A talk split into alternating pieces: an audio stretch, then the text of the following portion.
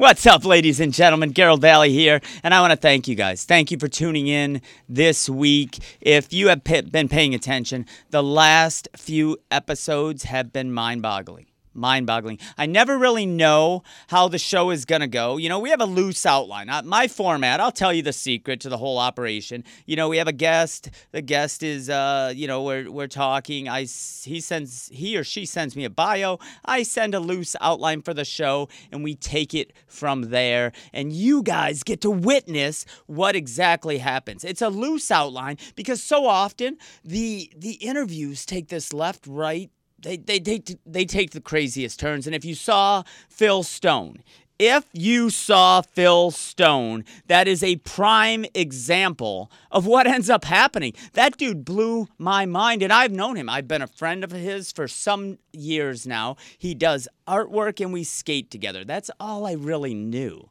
And you heard the, I mean, jumping out of glass windows, working at a strip club, drawing pornography. It was nuts. It was nuts. And every guest really blows my mind. When I get out of the studio at night, eh, when I leave NRM at night, I seriously do not get to bed till like 1, 2, 3 in the morning because the adrenaline is so high that I'm like on fire. Like I wish I could do like 10 shows in a row, but I, I would never sleep. You see the goosebumps, and that's just me talking about it. Just talking about it. I am so honored and blessed to be here and bring you guys the, the amazing stories of some of the most phenomenal people on the planet. They sit down with me for an hour here. You get to s- see a snippet of their lives and how they arrived where they are today. Today's guest, uh, we connected through social media.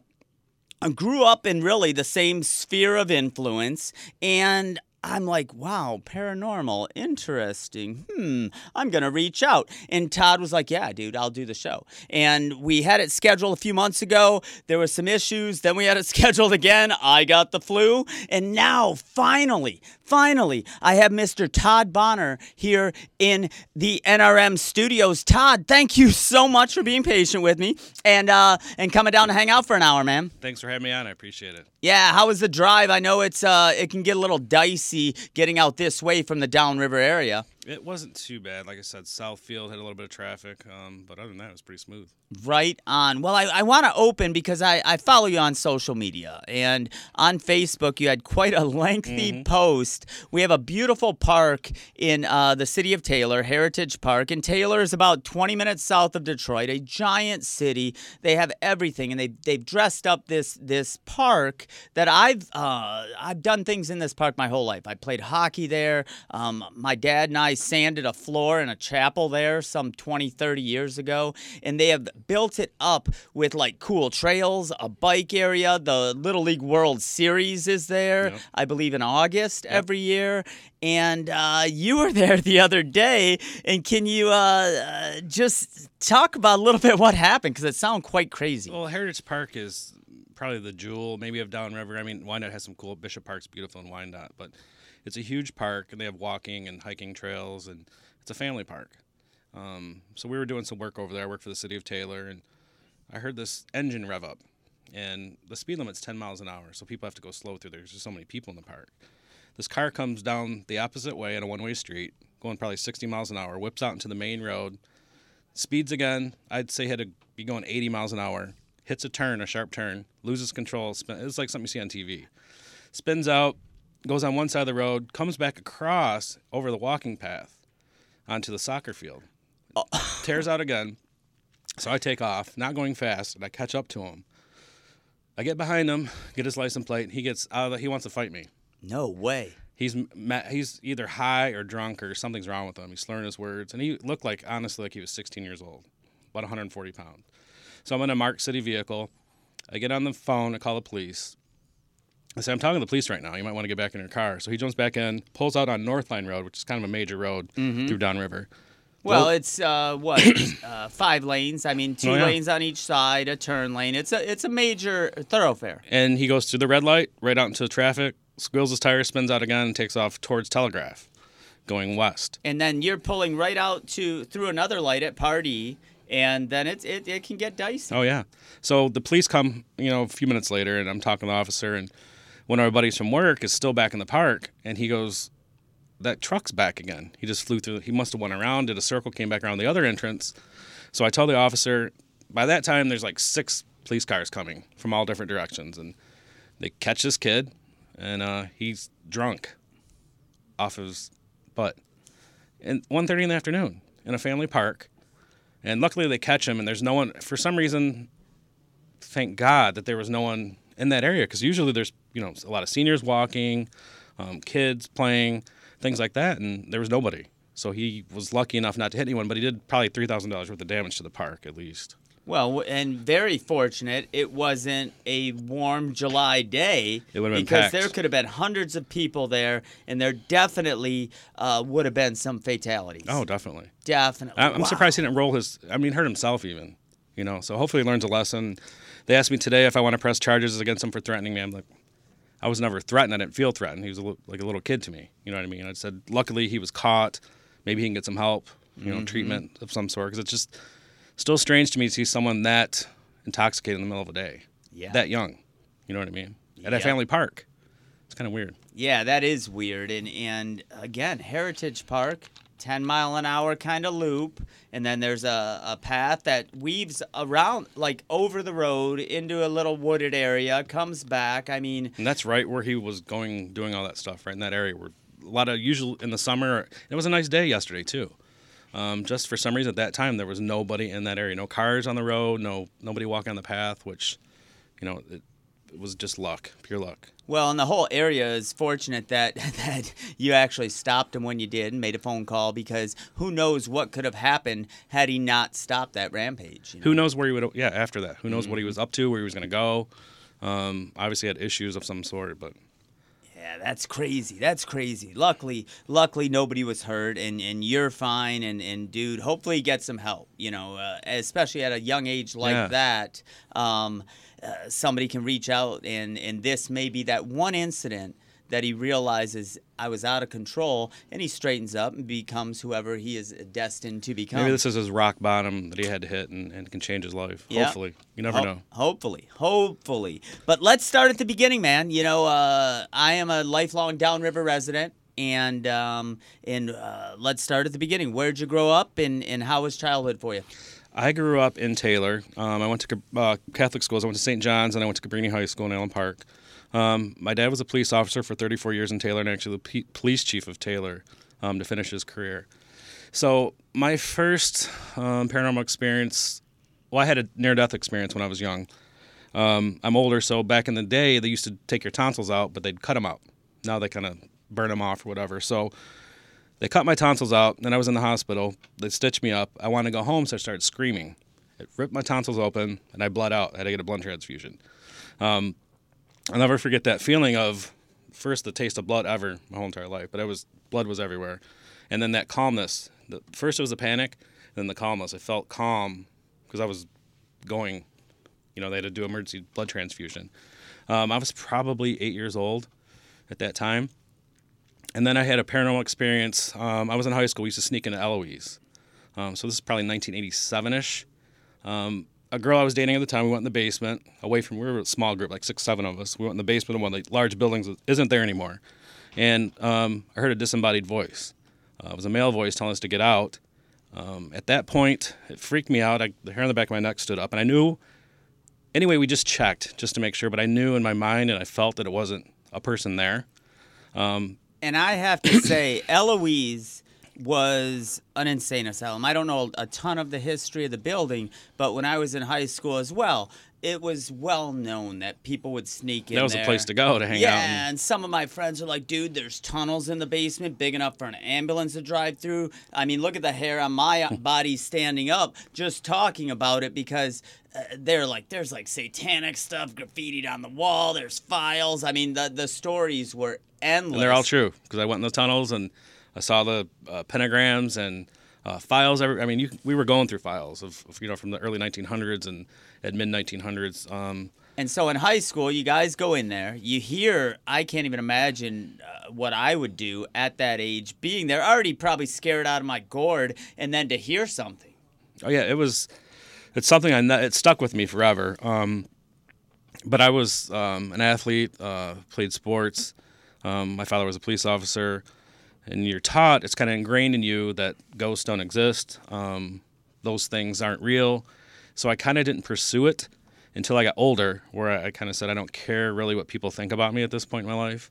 I'm going to pursue this because I have interest in it. It's always kind of quote unquote haunted me. Um, and I wanted to see exactly what this was and, and find out what's on the other side because I have strong faith, um, and I believe there's more than us in this universe. And whether things are crossing over or it's past loved ones or um, human energies or whatnot, I'm, I'm so curious, and it, it's it gives me a rush. I'm afraid of heights, deathly afraid of heights, and this is kind of my I get a rush going into these places. They're abandoned buildings a lot of time, and um, I get scared sometimes. I love that feeling too. It's just uh, it's so hard to explain to people unless you're actually in that moment and you have a passion for it. And see, we were talking a little bit before the show, and I was already like, man, I'm already, I already got episode two with Todd Bonner in my head because I believe in a common consciousness. I believe that consciousness doesn't die, that it's up there, and I think about it in a positive way. Like if I can vibrate on the same uh, level as Jimi Hendrix,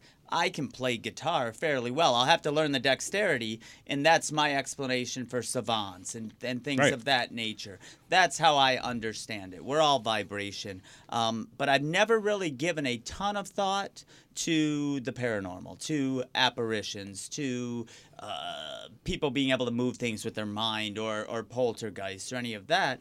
And, um, and, and that's what I said. We could have a whole hour, another hour, maybe part two with Todd Bonner. You know, as you guys know, my guests, we, we, we need like multiple episodes, but we're going to stick to the basics sort of here. Um, so you're in Eloise, in your, in your teens, in your high school years with your friends and, um, and what happens after that? You know, as you graduate high school and you move on with your, with your normal everyday life, becoming a fine, upstanding member of society like you're supposed to. How does the uh, transition happen? I think, um, you know, in the, I think when Ghost Hunters came out, it kind of made it mainstream a little bit more. I've always been um, interested in horror movies. I love horror movies. My first movie I ever saw was The Exorcist. So I, I've it kind of they go hand in hand, the paranormal and horror a little bit, because um, you see that stuff on movies and TV, and then I'm actually going into those places, real life places. So I think when that kind of came out and made things mainstream, it wasn't as taboo because back in the '80s, you couldn't just say, "Hey, I saw." They'd put you in a mental institution. you know what I mean? Um, so now you can openly. We're talking about it right now. You can talk about it openly without looking like you're weird or strange. Yeah, people have a little bit of an open mind uh, as over the last 20, 20 years Yeah, or it's so. changed. People are, are willing to at least listen Mm-hmm. and not immediately write you off, no matter how fringy your thought process is. I mean, I meditate and, and do yoga and continue to do different things on a, on a high level, and people ask me how, and instead of writing me off, they actually are like, hmm, hmm, that's a little strange, but hmm. And when it comes to ghosts and the paranormal, uh, I think we have uh, people are will at least listen and Yeah. give it a chance. Even if you're a skeptic, and I'm still skeptical because you hear so many stories. I'm the type of person that has to see it to believe it, feel it myself. Um, but I'm more comfortable talking about it now, and uh, I actually love talking about it. And, and people, even if they don't truly believe in it, the stories are still interesting. I mean, I can't explain all the stuff that's happened to me, um, and it's all true. You know, I can't make this stuff up. Now, when it, when it happened, when in 86, 87, your first time in Eloise, uh, did you talk about it at all? Like, Um, did you did you leave there, or did you just tuck it back in the back? I, I kept it with me, and we went we went back a few more times. Uh, the last time we really went there, we were chased out. I think it was like the police, where Wayne County Sheriffs used to patrol that, and we were in a tunnel and we kind of freaked out. We just didn't go back anymore. But it always stuck with me. So as I got older, Eloise was still there. A lot of the buildings were torn down, but they left a few buildings up, which we go to now. But I've always wanted to get in there. I've always wanted to investigate that place, especially when I really got into the paranormal, which I, I joined a team probably eight years ago, nine years ago. Um, was on that team for a few years, and then uh, Jeff Atkins and I started Detroit Paranormal Expeditions in December of 2016. Okay, all right. So, So, we're fairly new as a team, a little over three years old. Well, I had a little bit of an experience. Uh, I bought a house uh, roughly about 100 years old, and, um, you know, there were some lights flickering, and uh, there were some handprints on the wall. And I told the whatever it was, you know, if you shut off the light, I'm out. and the light never flickered again. There's been sounds. You hear kids running up and down the stairs. Uh, my mom has heard them. My wife has heard them. Uh, you know, it, it just is what it is. It doesn't bother me much. I'm like, I'm a little kid, so you guys got the best landlord because that's what I am. Right. Uh, early on, I posted a picture and I think Downriver Ghost Hunters or something like, I want to come to your house. And I said, Well, that's cool, but you're not because I don't want to disrupt them and we're friends and we're cool with that. Uh, do you get a lot of local people reaching out and saying, you know, uh, my house is haunted. Can what what can you do for that? We have get a ton of requests. Um, we don't do really residential anymore. We had a few bad experiences because a lot of times you don't know whose house you're walking into. They're total strangers. You know what I mean? And unfortunately, there's been a few times people have had mental illness, and there weren't really anything paranormal. Um, so we kind of stay away from that stuff, and we do bigger buildings and do public events and stuff like that. Um, but people reach out all the time. They send us videos. It's interesting. A lot of times it's dust. Um, they show up on the camera. Look, they think it's orbs or things like that. But it's um, it's taken a life of its own. We get a lot of requests, a lot of emails, a lot of messages on Facebook. Um, we have teams that we work with that we kind of give those to that do handle residential because you never know, like I said, what you're walking into. Right. It's not safe. I worry about our safety, our, our team safety before anything else. Now, um, a good friend of mine used to have a an apartment at the Traverse City uh, State Hospital. Yes. Um, in about, I think it had to be the early 90s. I actually drove there. I was working all night, and a friend of mine said, Hey, Garold, this is something you'd be into. Uh, the Traverse City Insane Asylum is having a rummage sale. And I seriously, I worked from midnight to 8 o'clock. I got in my car, drove straight to Traverse City, and it was one of the creepiest buildings I had ever been in. I bought some room key tags. I have some. Uh, really disturbing medical devices and things Oh, that's just great, just actually. different things that I could afford. You know, I was like 21, 22 years old. I really wanted a straight jacket. The dealers had pretty much looted the place by the time I got there, so I really didn't get too much. Have you uh, had a chance to visit other sites around the state of Michigan, like Eloise, or, or places that are maybe uh, you've uh, reported haunted? And, I mean, uh, asylums. Eloise is 200,000 square feet. Um, the Really? D building is where we go to. Yeah, it's pretty big. I didn't realize it was that big. Yeah, it's five floors and a basement. Um, I've been to. There's a place in West Virginia called Trans Allegheny Lunatic Asylum. It's pretty big. We've investigated there before. Waverly Hills in Kentucky. Wow. We've been there. Um, Michigan, unfortunately, does not preserve history very well. So a lot of the asylums, there was a lot in Michigan. Northville, Pontiac. Northville, yes, Um, I forgot about Northville. Um, there's probably eight or nine in Michigan. They're all they're all gone except Traverse City, Eloise, and then in Newberry, um, Newberry State Hospital is still operational, but it's a prison now. So they they use some of the hospital, but it's a maximum security prison. what? Yeah, You know, I thought it was crazy that they made loft apartments out of the Traverse City uh, State Hospital, but uh, it's a prison now. up in the Upper Peninsula, Newberry. Yeah, no, and you can't get close to it. Like we tried to go look at it from a distance, and the they'll come right up to you and say you got to leave off the property. Really? Yeah. So they use some of it, but the other parts of the buildings, like the cottages that were for maybe female patients, mental patients, and male, are falling apart. But um, the bigger building is used part of the uh, the prison up there. Wow. Wow. I mean, they I- keep. I mean, we're we're really into big historical preservation. We love what Traverse City State Hospital has done. Um, Eloise is the developers trying to turn into a hotel. Believe it or not, haunted hotel, paranormal themed hotel. Um, and Newberry is repurposed for Michigan, and they could be repurposed for other things, just like Traverse City, you know. But they tear them down. You know, it'd probably be crazy is our uh, Masonic temple downtown. Yeah, I've know? investigated there. It's pretty pretty active place. Oh, really? Yeah. You've been in there? Yeah. I, I've been there. I'm a Mason. I've been in there for meetings and stuff. And it is creepy because I've taken the steps up to the fifth floor. That's where the meetings are.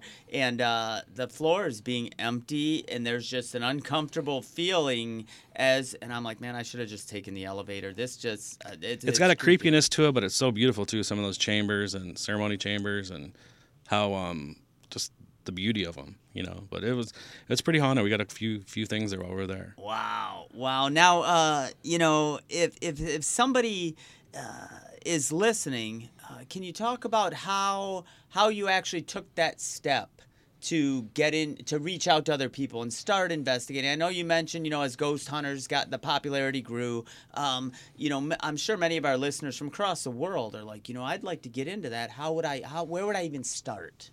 Um, the way I uh, the way I first started and then got on the original team, um, the girl I was dating at the time, one of her friends had a team. She had went to high school with. So my girlfriend knew I was interested in this stuff, so kind of connected us, and that's how that started. Um, when Jeff and I started our team, we had nothing. We started with nothing, um, no social media. Um, we had to build it from the ground up.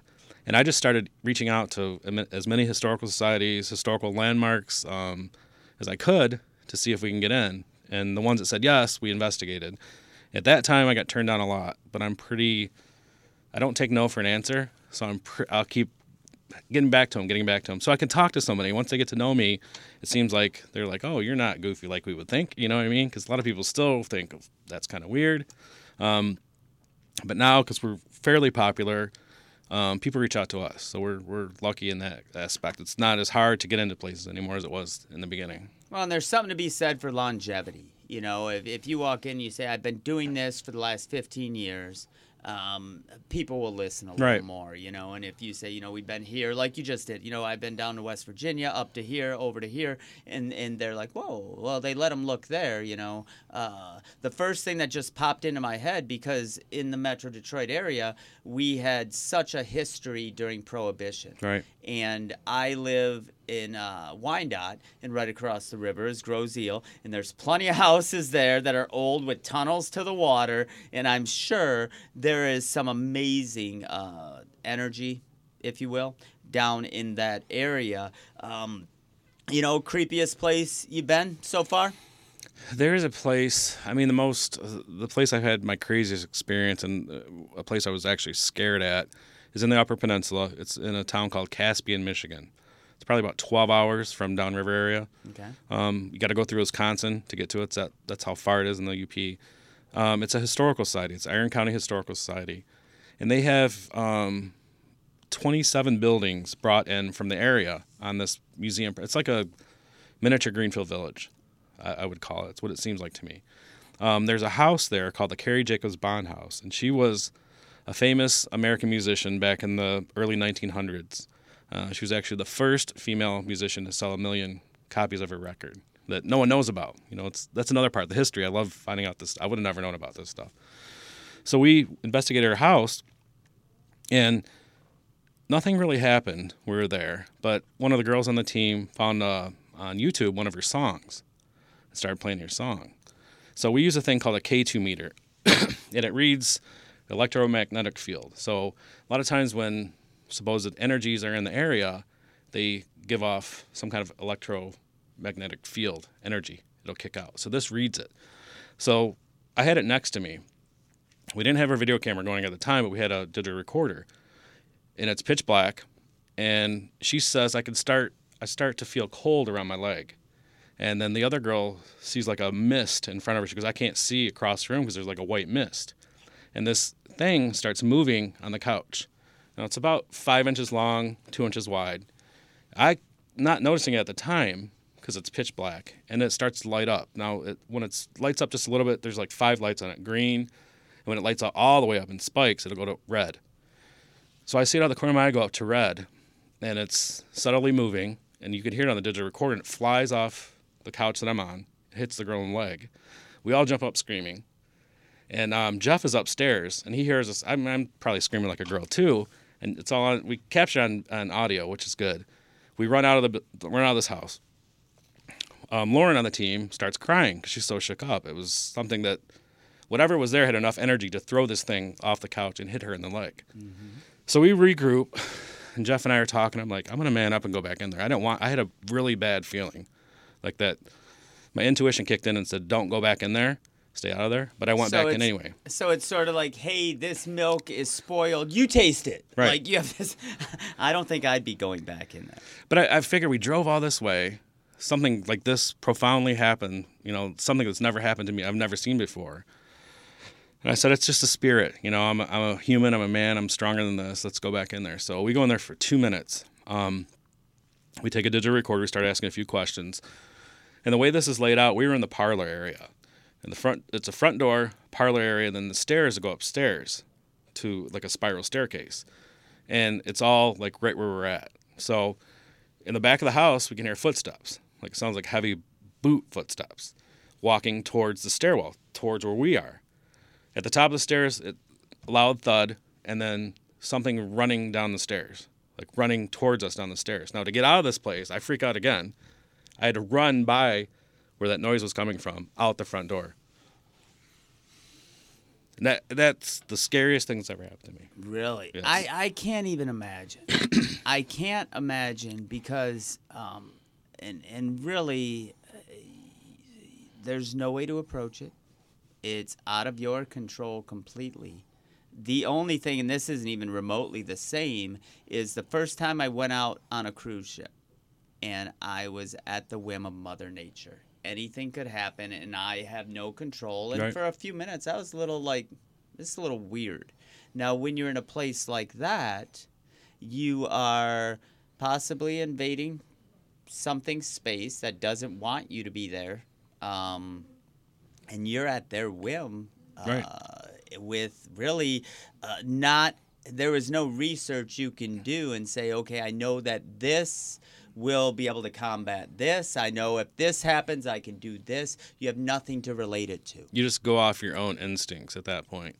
And I mean, my mind wanted me to stay there. I wanted to stay there to see what was happening. I wanted to see what was coming down the stairs. I wanted to see what was coming. But my, it was like a fight or flight instinct. S- Was like get up and go. I couldn't even like control. I just my body made myself get up and run out the door. And I left Jeff. He's like, he freaked out. You know, I was just worried about myself getting out the door. Wow. But it was um, something I'll never forget. It'll always stick with me. Um, we caught a little bit in audio. We got a little bit of that me running out and Jeff running out on video. Um, we went back a second time, you know, about six months later. I didn't want to go in that house, but I finally talked myself to go in there. And again, we heard the footsteps. I, I you can hear me on the recorder go, I don't want to say this, but if there's anyone in this house coming to this bedroom that we're in, and sure enough, the same boot steps walking right into the room that we're in. And I just got up and I wasn't, I wasn't as scared this time, but I was like, why am I doing this? You know, I'm like I'm inviting this thing and it's like doing coming to me when I ask it come in this room and um very haunted place. Very, very haunted place. Now, do you ever worry about um, these things, uh, these evil entities uh, following you home? Um, Yeah, I, I have attaching to something. children, um, so I make sure you know we, we say prayers and stuff, and I wear bracelets and I have stones and stuff with me. I keep on me all the time because that can happen where they will attach to you. Um, a lot of times they use your energy, you know, to gain their energy. Uh, we have flashlight, you know, batteries die and your cell phone will die for no reason. 100% it'll go down to 1% and totally shut off in a matter of two minutes. Um, but the theory is, this is not scientific, that um, energies, and I, I believe this to a certain extent because we're all energies when we're alive. So when you die, why do some energies stay? I mean, some energies linger for some reason, and for them to gain um, strength to move things or even form a shadow figure, they have to get energy from somewhere. And a lot of times, it seems like it's our batteries from phones or um, equipment using your energy even you can feel drained there's a lot of times i'll feel drained um, after an investigation or i'm tired for a couple days like really wore out they call it the paranormal hangover because you feel like you're hungover Yeah, and it makes total sense to me because everything is vibration. If you believe Albert Einstein, you know, energy never goes away; it just takes different Right. form, and uh, it makes perfect sense to me. I uh, brought up a gentleman named Phil Stone in the opening monolog Mm-hmm. and I asked him about something because he does some really crazy artwork, and he recently finished a book uh, like the Necronomicon or something. And I said, "You possessed by a demon, Phil?" Because he went into how he was 100% in. So he had chanting going on the audio. He had, I mean, he really got into it. And he told me that now in his workspace, his cell phone will not work around his desk. If he has to make a phone call, he has to move to the other he, side he of the could room. have brought something in or well, and i don't mess we even ouija boards we don't mess with um, we use things called spirit boxes they're custom made boxes that we use like hack radios or sometimes even apps um, and they scan radio frequencies nonstop. They're hacked where they just keep going, going, going, and you could control the speed. And sometimes you'll get sentences and words. And the theory is that um, energies can use radio frequencies or white noise to communicate. We've had a lot of success with that. And I guess that's still kind of like a Ouija board, but we're not inviting anything in. Um, some people do that. I just, dem- demonic and demons, I, I truly believe in. I think if you invite something like that into your life, it can cause a lot of havoc and a lot of damage. I, I agree 110%. Um, you you brought up, uh, you know, having a, a, a measuring device, something with you. Uh, do you build it yourself? I mean, it's not like it's not, but I, I don't think I can go on like you know, uh, ghosthuntermachine.com and find these kinds of things. How do you discover uh, new scientific measuring devices for the field of the paranormal? There are, um, like I said, the spirit boxes are custom made. We have a few that are built. There's a few builders that build those, around, maybe four or five in the world. Um, one is a good friend of mine, and he actually has taken wood from Eloise and built us boxes that are. Oh, they look like old radios from the you know 30s and 40s is what they look like really. Um, there are guys that build. Again, these are guys that are into the paranormal. We don't know if this is really what works. It seems like it gets results. Um, but a lot of times it's just digital recorder and a flashlight. I don't need all the fancy bells and whistles because the, the equipment is expensive. I think one of the boxes we have was going on eBay for fifteen thousand dollars. No way. They're not cheap, so you know I'm just digital recorder. It seems like the the most evidence most people capture is with a digital recorder, um, your phone, even um, video. A lot of times, just basic stuff. Well, and you talked about frequency, and and that's you know that's what all of our electronic devices run on. So if there's going to be an anomaly, that is as good as anything to capture it. Yeah. You know, and um, you know I've seen photos with orbs and and different things. What do you say? Because I believe the power of suggestion is very strong. That's true. You know, if, if, if I'm reading a book and I'm going to see what I want to see in that book, or, or whatever it is. It doesn't matter. You're going to see what your expectation sort of builds up. Now, uh, as you're walking into this house in the middle of nowhere, you have no expectation. You Not at are, all. You are walking in totally like there may be something here. I don't know what it is. I don't have a clue how it's going to act. So, but what do you say to the person who says, you know, ah, it's just, you know, you you see what you want to see. You know, what do you say to those people? We um we do a lot of presentations and lectures, and we actually went back to that historical society, and they have a huge hall, and the, and the, the city of Caspian has probably 700 people total. So um, when we went back, we ended up making their newspaper like year in review because this was big news when we came up there. Um, so two, 200 some people came for our lecture, and we played the evidence, kind of reviewed what we went over, and we had older people that were like, you know, I don't believe in that stuff, but let me tell you this story that happened to me. You know, that's what usually happens. And they're like, you just told me a paranormal story. You don't believe in it, but you're telling me something that happened to you. Um, I don't ever try to convince anyone. Um, we just put our evidence out there. It's on our website. Uh, we'll put it on our Facebook, you know, videos, and you just come up with your own conclusion. You know what I mean? I like it. I like it a lot because you let somebody else draw their own conclusion from your evidence. And You say, "Here's what we saw. Here's what we believe." You know, it, it's up to you. Whatever you, whatever floats your boat. Yeah. But this is where we're at, and I think that's a great way to handle it. Especially to, you know, you're not out to convince anybody No. every anything, and I like that. I like that a lot. But just, I think what we do, I, I mean, I obviously find it interesting, but I think even people that, like I was saying, don't believe in this stuff, the evidence that we have and the stories that we can tell, they're like, wow, it's pretty cool to hear this stuff. Mm-hmm. Hmm And and the uh, uh, television shows that. I mean, the the um, some of the ghost hunters and different st- if different TV shows like that on Discovery Channel and in the Travel Channel, Right. uh, they have quite a viewership. People are very Mm-hmm. interested, and you have been fortunate enough to to be featured on some big platforms. How did that happen?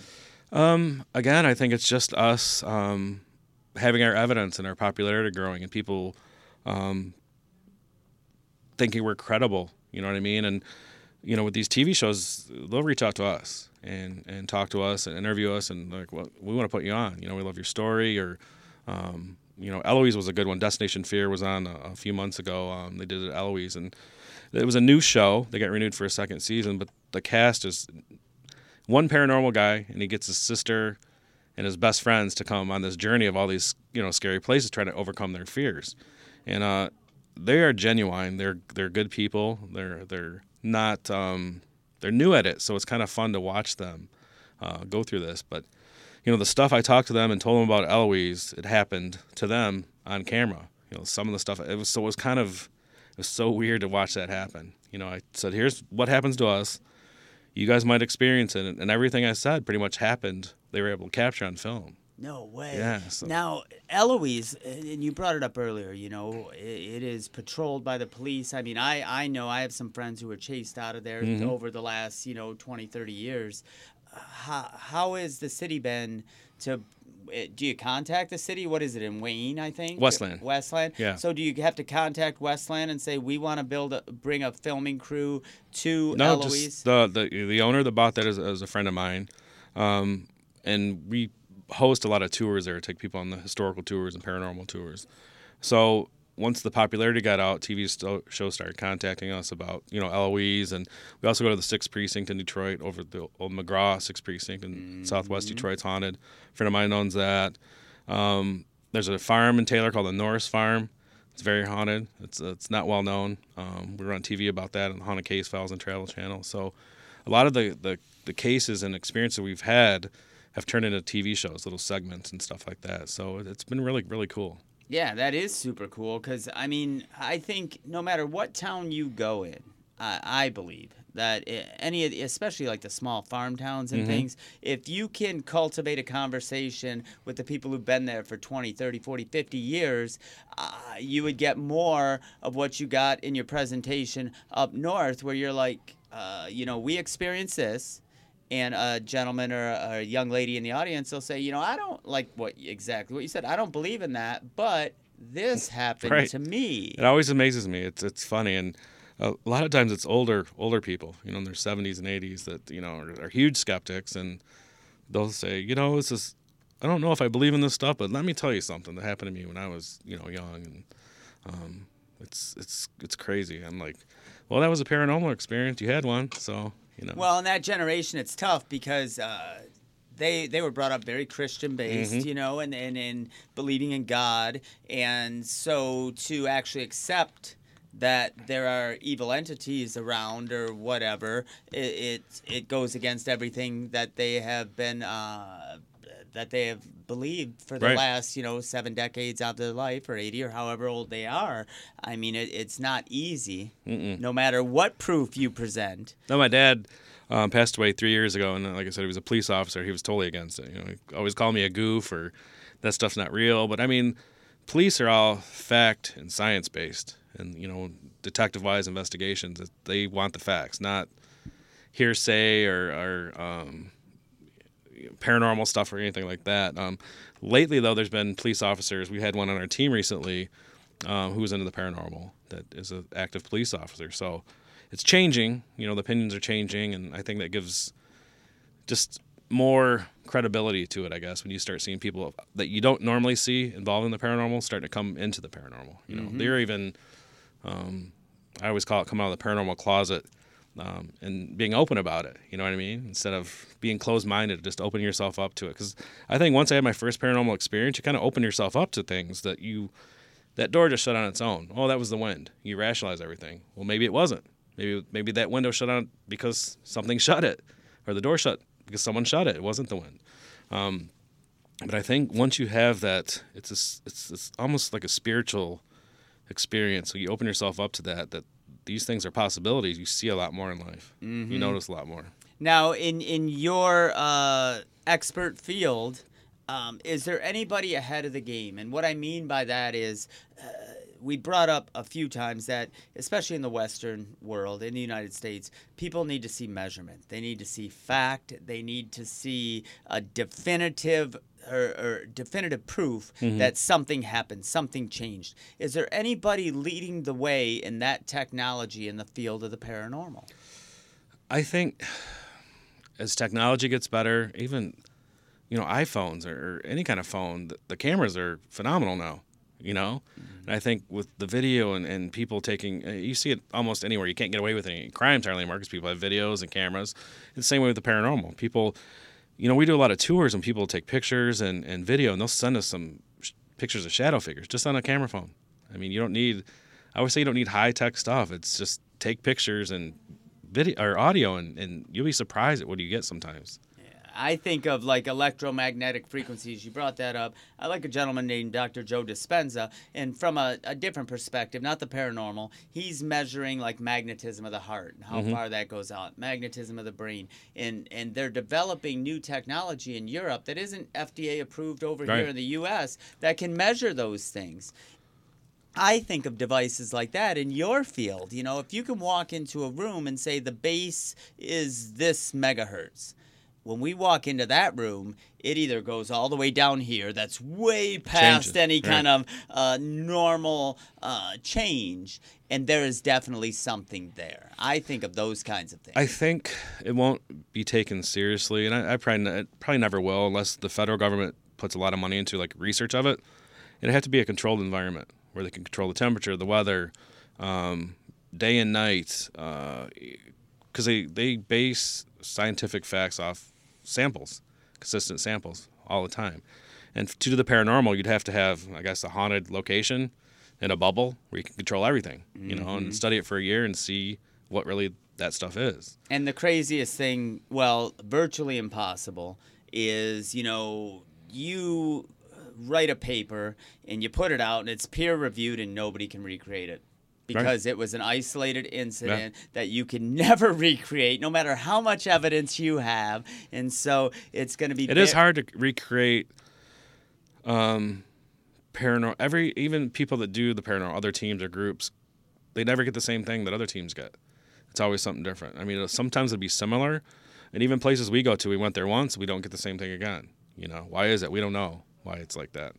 Um, you're talking about like scientific stuff. I remember Thomas Edison and Tesla were having a um, competition to make a ghost, a spirit phone to communicate. They use crystals and um, things like that. So that was even talked about back then when Tesla was younger and Thomas Edison was kind of getting older. Um, they thought it was kind of a joke, but I still read the studies on it. I think they were pretty serious on it, trying to communicate with, with the dead or the, their loved ones. Well, both of those gentlemen believe the way I believe Tesla and Edison. Edison used to sit in a half meditative state holding two metal balls with a metal bowl in his lap, and he would meditate about, uh, and he didn't call it meditation, but he would get in this half translucent kind of state. And and when he would fall asleep, he'd drop the balls into the bowl and wake him up, and that's where he came up with a ton of his inventions mm-hmm. by connecting to something higher, a higher consciousness. Tesla did the same thing. So I'm not shocked that those gentlemen were trying to, if mm-hmm. if you could contact another dimension, uh, contact that. And on that note, I want to ask you about Houdini because many people don't know that he spent a bunch of the later part of his life. I mean, going to Congress to prove that psychics were fake. And he said that if if they are not, I will make an appearance. I believe this. I don't know. Don't quote me, but I will um, make an appearance. I will come back from the dead and make it obvious. And people to this day hold seances on Halloween trying to contact Harry Houdini. And to my knowledge, nobody actually has evidence that they've contacted him. He claimed if there was anything paranormal or ghosts, he would be able to come back and communicate. So they do do that in San Francisco, I think, every year on his birthday or his death of his, his death day, actually. Yeah. Um, and his last performance was here in Detroit. He died in Detroit. Um, that theater is tore down, but the funeral home is still up over on Cass Avenue where he was taken to. Um, and that was a poorly haunted, but it's in such disrepair now you can't get inside there. Um, and Christopher on our team is a um, illusionist and a, a magician. Oh, very So cool. He does the straight jacket thing, escapes a straight jacket, and he's an extreme illusionist. Though he'll pound the nails in his head and uh, weird stuff, but uh, it's entertaining, and he's a great guy. But he does um, tarot card type stuff to communicate with Houdini and his wife, um, with limited success. But um, we've You'll have not to- We You have to introduce me to that dude because uh, the big. he goes by the stage name, the Big Icky. Okay, because uh, at a very uh, informative time in my life, I was a huge fan of like uh, fakirs and different people. Uh, this guy Zamora, who I watched do some of the craziest stuff right in front of my face. I mean, the nuttiest things Oh, like yeah. that. And uh, those gentlemen are out of control. And, and it's all true. I mean, I watch these guys swallow razor blades Oh, yeah. and He- pull them out. I mean, just nutty stuff when it comes to illusionists and different things of that. I don't know how he does it. I mean, his the straight jacket thing's just crazy. He can get out of it so quick, but Cool. it's like he pops his shoulder. It's just weird to watch. Now, when you're not, uh, you know, catching crazy drunk 16 year olds ripping around parks and, and, and out there investigating paranormal activity, what are you doing? What do you do for fun? I um have three kids that drive me insane, so I, I, I run chase after them. Uh, they're 12, 14, and 16. Uh, my daughter just got her license, so that's a whole uh, whole other thing right There's now. There's paranormal activity yeah. right there. It's uh, it's something else, and I, I have a I work for the city of Taylor. I've been there 26 years, so I, I have a I have a normal life. Um, the paranormal has taken kind of like a life of its own. It's like a second job, but it's a job I love. I, I've been very blessed and um, fortunate to do the things I'm doing. Now, is Halloween just nuts in, in oh, in it starts in world? September. September we get booked for so many things, and we go from probably the middle of September to God, maybe the first weekend in November, pretty much nonstop. And are you investigating? Are you doing presentations? What kind of things We're, are you doing? we're doing a lot of appearances. We do a lot of tours. Um, we do Eloise in the Sixth Precinct, and we have a newer place on a Grosse Ile um, on the old naval base. It's called Yeah. the Pilot House. We're, uh, we're we've done a couple investigations there, and the owner lets us do. We bring the public in and do like a public tour and, and a little you know investigation with them. It's a cool place. Well, I can't imagine the history on Grosse Ile because Grosse Ile is it, it sits in the Detroit River. The Detroit River uh, basically separates Michigan from Canada. And during Prohibition, I mean, my ancestors were down there, rum runners and mm-hmm. rouge and stuff. And Grosse Ile was a perfect spot for them to walk across the ice or however they were going to get to and drop off some booze and get it into the U.S. Hmm. Those, the tunnels, the naval base, there had to be a lot of scandalous Oh, yeah. activity going on on Grosse Ile. And people forget about that they had a naval base on Grozeal. I mean, The not much is there. Yeah, the Goodyear blimp still, or and other blimps still dock at the end of Mm-hmm. Yeah. Grosse Ile. Yeah. Um, they, it really is a phenomenal place because uh, it's not that big, Mm-mm. And it, and where it's positioned with with Lake Erie down uh, the uh, south end, and then heading into Detroit. Uh, there's there's a ton of history. There is there. a lot. And I can't imagine the hauntings that uh, the gangsters, the Purple Gang. I mean, we've had uh, just as much as as Al Capone and everybody else in the Oh, city of Detroit. Especially Wyandotte had a lot of. Um, we investigated the Chaz Bar, the old Chaz Bar. Oh yeah, My friend Steve Malley owns that. He owns Malley's in Southgate. Well, he owns that. He's turned into like a. I don't know if he's done with it yet, like a martini bar or something. Um, but that was rumored to be a speakeasy for the Purple Gang. So I went to the uh, Wyandotte Library and the Historical Society, did a bunch of research, and I did find that it was a speakeasy that was uh, busted a few times. So when he's doing the restorations, Steve found a wallet inside the wall, buried inside the wall, and a bunch of clothes. And this wallet had the guy's ID. He had died in 1964. Um, his ID, social security number.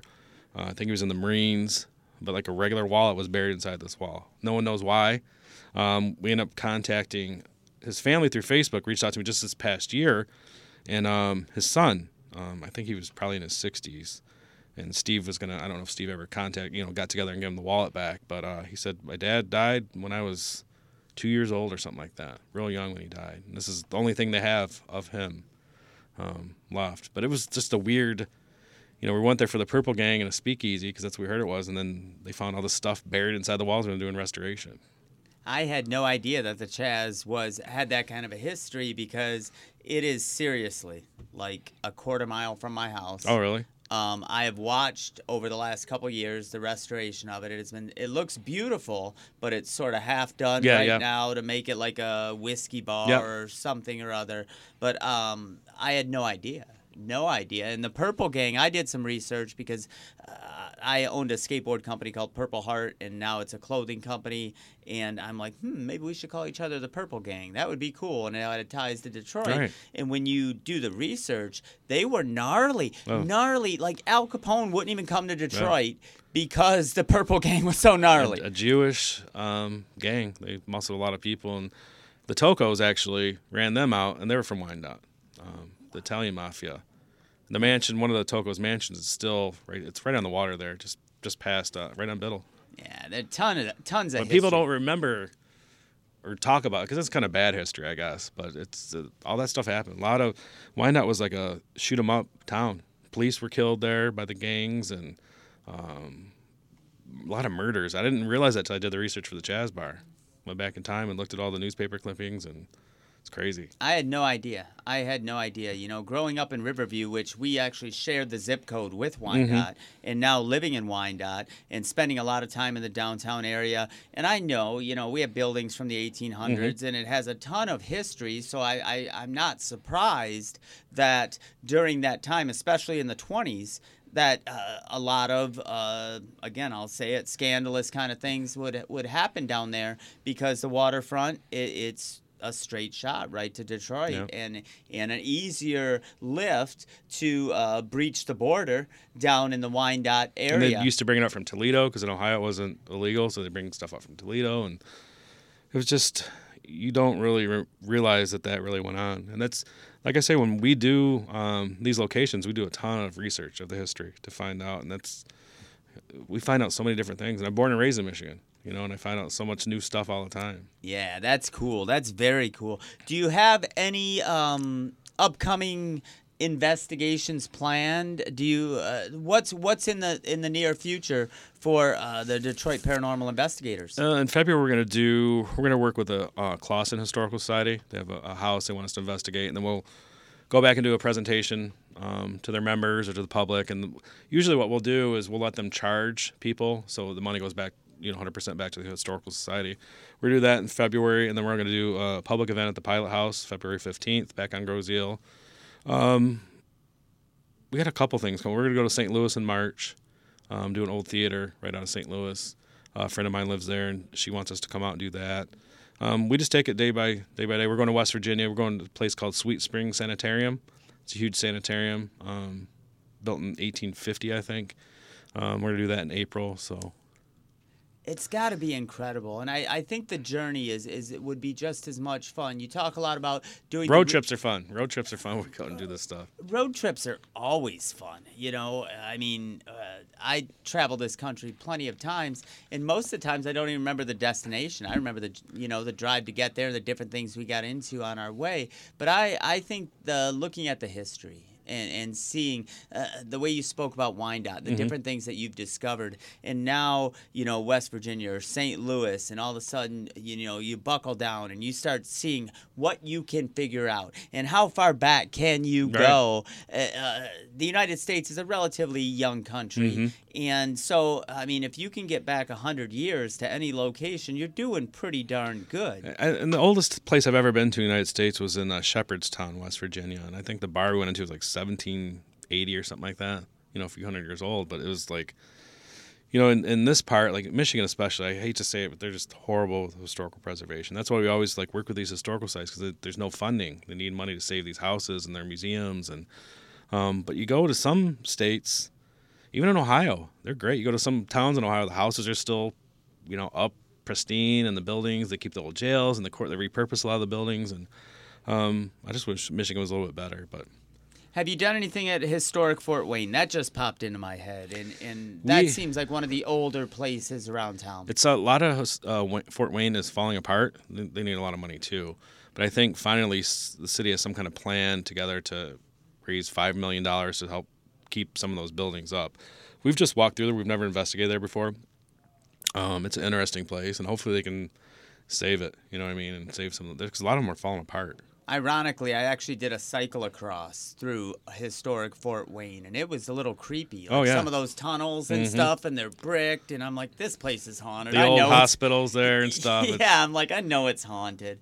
Uh, we're coming down to about the last three minutes of the show. I wanted to hit on something we were talking about before we came on air, and that was how you can feel things. How uh, I think most humans can. Vibration is huge, and and we talked a little bit about that.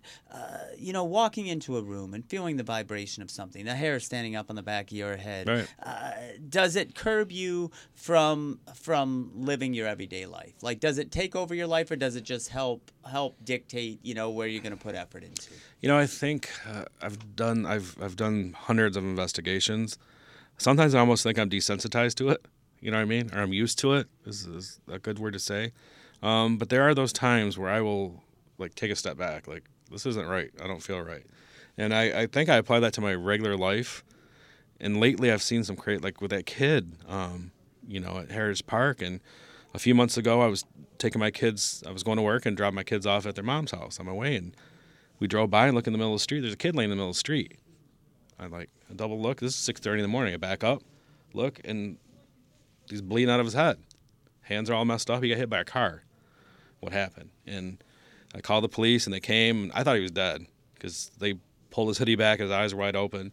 He ended up living. He still has. Um, he's back at school finally. But weird things like that happened to me. Like I didn't even that day that I found him was a day I was even I didn't even go that way usually. I just decided to take the long way and I, I ran across this kid. I stopped, jumped in front of a car. It was dark in this area. The guy would have ran him over and killed him for sure. You know. And then this thing at Heritage Park, it's like this stuff doesn't happen. I've never I've been there for 26 years with the city. I've never seen someone do. It's just I think that's just with what I do. I'm like opened up to stuff that I'm put in places for some reason to help people or something. I don't know what it is. You know, I'm trying I to find it out. I'm like, what does this all mean? And that's what I was just thinking. You know, for people who who think paranormal investigators are are chasing evil or going to bring in evil, you gave me two great incidents that had you not been in those two places, the situation would have been Just much by chance. Yep, and the situation would have been much different Right. for that young boy and the gentleman who decided that alcohol in a, a motor vehicle and 70 miles an hour was a good idea on the afternoon. No, and I think it's just, I, I always look for. I think everyone has a higher purpose, or once you find your meaning in life, uh, you, everyone's. str- I mean, you could go your whole life and not really figure it out. I'm still not figuring it out totally, but I'm, I'm getting there. You know what I mm-hmm. mean? Mm-hmm. I'm just different than when I was when I was 18. Yeah. You know, I was wild and partied and everything else. I'm just the polar opposite now. You know I mean? You're It's- different than when you walked in the door because every minute we're evolving. Yeah. If folks uh, are watching and they want to reach out or, or watch what you're doing, uh, what is your Facebook, social media, all that stuff? Um, you can go to our website, uh, DetroitParanormalExpeditions.com. It has all our social media channels at the top. We're on Twitter, um, Facebook, Instagram, YouTube. I think we might even have Snapchat now. I don't know. I don't know how to. That's for younger people on our team. I don't do that stuff. But um, yeah, we're all over. Cool. Well, thank you so much for coming to NRM Studios and visiting with me here on the Drop In Man. Listen, y'all, blow up all that social media. Check out Detroit Paranormal Investigators and, and just uh, have an open mind. Have an open mind. Uh, I want to thank you guys once again for tuning into this episode of the Drop In. Todd, thank you. You're appreciate it. Have a welcome back time. anytime, brother Right man. And uh, just, you know what? When you shut this off, take a step back and realize it's your responsibility to live your best life. That's all. That is all. I am Garold Vallie. I am fortunate and honored to have Mr. Todd Todd Bonner here today, and this is the drop in.